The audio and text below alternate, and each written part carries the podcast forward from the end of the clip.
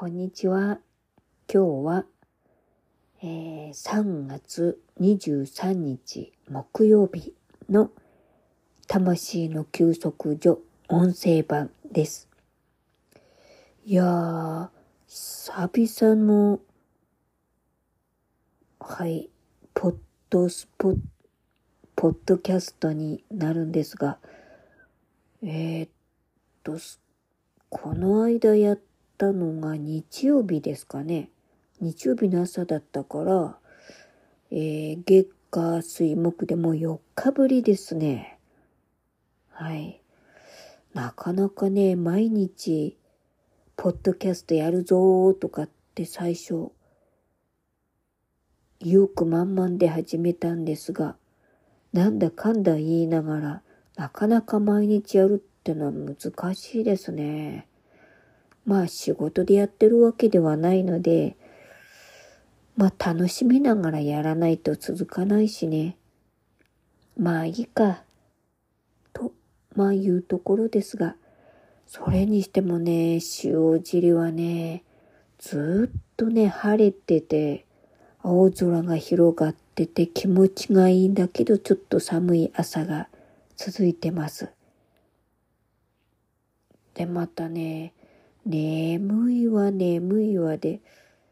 これ夜更かしのせいじゃないよな。春ってなんでこんなに眠くなるんですかね。まあいいや。とりあえず、やりましょう。ということで、えっ、と、今日の、えー、っと、与えられてるテーマがですね、え、愛が明らかにされた。で、御言葉が、えー、第一ヨハネ4章の 9, 節9節からです。神はその一人子を世に使わし、彼によって私たちを生きるようにしてくださった。それによって私たちに対する神の愛が明らかにされたのである。です。いや、これもね、私の大好きな御言葉の一つです。神は愛です。神は愛です。神は愛ですと繰り返し繰り返し述べているヨハネのそのメッセージの一つですが、できればね、ほんと4章をね、全部読みたいぐらいですね。ああ、神様は愛してくださってるんだよな。こんな私も。もう自分はね、特性の強い人間で、過去から今までいっぱいいろんな人に迷惑かけてきて、で、よく人に嫌われて喧嘩してって、そういう繰り返しだったからなおさら神様の愛の言葉が目にしみるというか、ですよね。だからやっぱり私みたいに欠点だらけの人間だからこそ、やっぱり神様の言葉って必要だよなぁと。最近ほんとそれをね、つくづく思うんですよ。で、その何かといろいろやらかしちゃってる発達障害者の特性っていろいろあるんですけど、その一つにね、あの、自分がやらかしたことが、もしかしたら誰かの迷惑になっていて、不快に思ってる人がいるかもしれないっていうことに気づくのに、ものすごく時間差が生じてしまうというのがあるんです。要は、要は気づくのが遅いっていうの。気づくのは遅いんだけど、気づいた時にはもうどん底まで落ちちゃうぐらい苦しむんですよね、自分が。まあなんでこういうことになるかって言ったら、要はね、先の見通しが立たないっていうことと、その言葉を発する前に気づけないっていう、まあそういう特性ですね。そういう噂があるもんで、それでこういうことが起きちゃうんですよね。だから、あ、終わった後になってから、ああ、あの時やってしまったって後悔して、それで、例えば、自分でその苦しみを追い切れなくて、とにかく自分がスッキリしちゃおうと思ってごめんなさいってこう、例えば謝ったとしても、相手はね、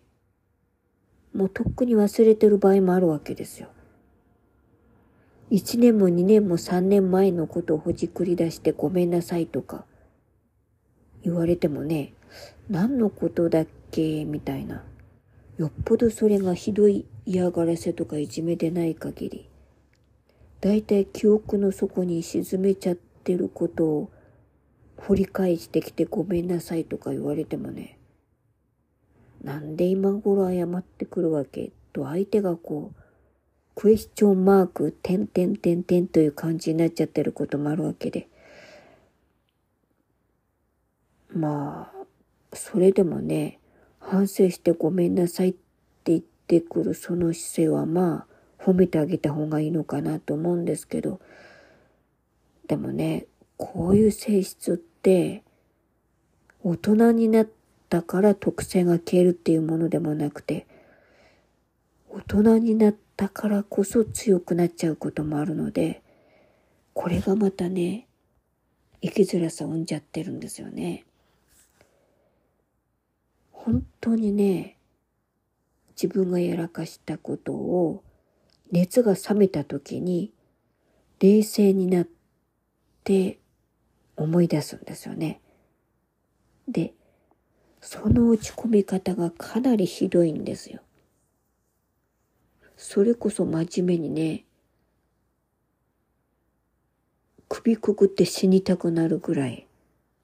追い込まれる。だから感情のコントロールがうまくこうできないっていうのも多分そこで働いて上がり下がりが激しくなるんかな。だから、そこの生きづらさから二次障害を起こして、精神科が良いになっちゃう大人もいっぱいいて。だから最初はね、心の病で医者にかかって、そこで実は発達障害だったっていう診断を受けて気づくっていうパターンがものすごく多いんですよね。はい。だから最初はね、二次障害から始まるんですよ。だからこういう特性持ちのものだからこそ、本当にもう本当にね、主の十字架、贖いのありがたさ、イエス様という存在の大きさが、本当に真から実感できちゃうんですよね。だから、まあ、最近はそれでもね、こう工夫しながらなんとか自分の生きづらさを緩和してるおかげもあってか、感情の起伏はね、だいぶ自分では小さくなったかなと思いますし、一時薬も使ってたので、その効果もあるかもしれないですね。でもね、悲しいかな。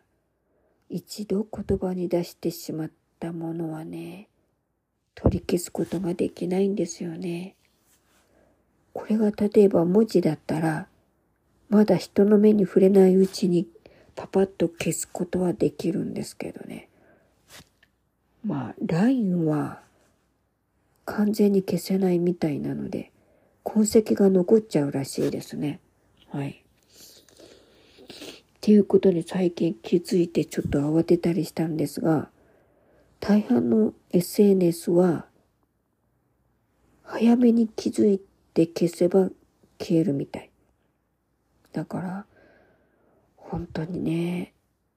まあそれはさておき、ごめんなさいと言わなきゃいけないことが本当にたくさんあって、それでも神様は見捨てずにそばにいてくださってるというその存在が本当にありがたいというか、